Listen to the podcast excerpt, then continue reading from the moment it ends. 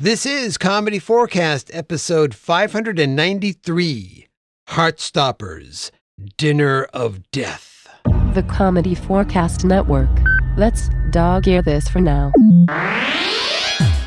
The Comedy4cast April Podcast Today Spectacular is sponsored by its Patreon patrons. Thank you. The name's Haartte, Detective Haartte. Two A's, two T's, spell it right, say it right. So, you're back for more detective training, eh?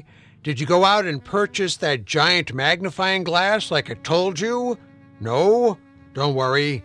I have them for sale in my online store. Sure, they're a bit more expensive there, but each one comes with my personal guarantee. If you're not completely satisfied with it, I guarantee you're using it wrong. Try again. But enough about that. Let's cut to the crime and see if you have what it takes to solve the mystery. Break out your formal wear because this is a case I like to call Dinner of Death.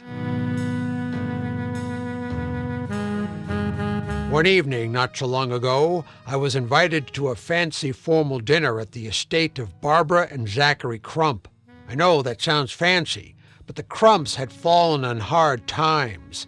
This once rich and powerful couple had lost most of their fortune by investing heavily in a chain of Macarena only dance studios in the 90s. These days, if you were invited to a party at their home, you knew it included a cover charge and a two drink minimum. Tipping was heavily encouraged. As I approached the house, several other guests were arriving too. We all commented on how the Crumps had neglected their lawn. There were patches of crabgrass and toadstools everywhere. Once inside, as on other evenings, Zachary Crump was not only one of the hosts, he was also serving as cook, server, sommelier, and dishwasher. His wife, Barbara, was left to look after the guests between courses, and she wasn't very good at it. For instance, during cocktail hour, she spent most of her time trying to convince everyone that the coming thing was going to be long haul trucking using nothing but cargo pants. But I'm not here to discuss social skills. I'll leave that to social studies class. No, I'm here to discuss murder. As usual, Zachary Crump had prepared and served an outstanding meal soup, salad, porterhouse steak with a side of Kobe beef, and it was all topped off with a bro cup pie. That's brownie, baked inside a cupcake, inside a pie. Delicious. Once dessert was cleared away, we were all seated around the table sipping our fancy coffee, although I couldn't find a single nut in it. Chock full indeed. One of the guests asked Barbara Crump if she thought memes were a good long term investment, but there was no response. Well, that's not quite true.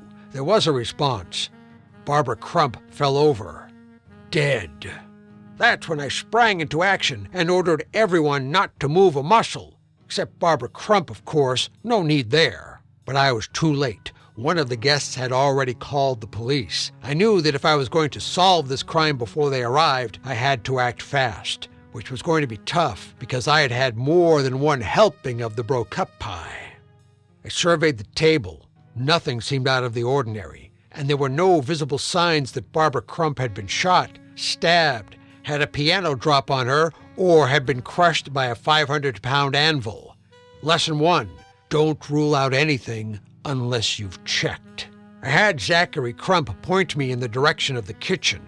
Crump may not have had a head for business, but he knew his way around the kitchen. He had carefully washed all the pans and dishes after each course had been served, but I noticed that he hadn't had time to wash the silverware, so I gave that a closer look.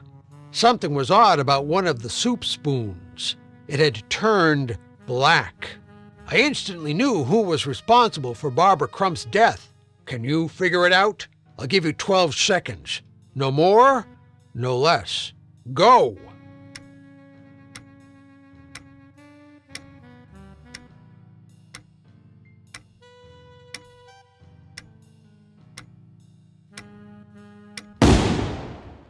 Time's up.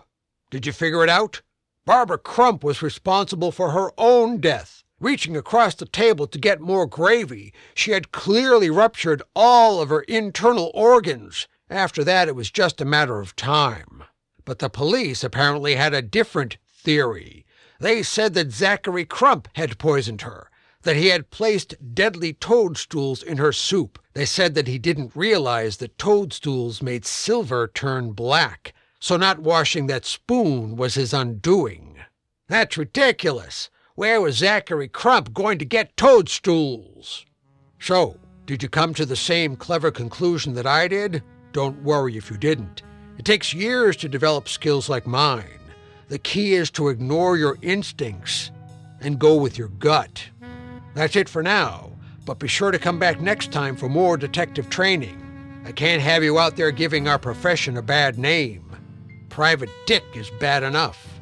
And get that magnifying glass. You can support Comedy4cast for as little as a dollar and receive episodes before everyone else. Visit patreon.com slash comedy forecast, all one word, with the number four. Thank you. As always, this is Sir Patrick Stewart And I'm Clinton. saying, That's That's, it. it. We're, done, done, done, done, done. Bye bye.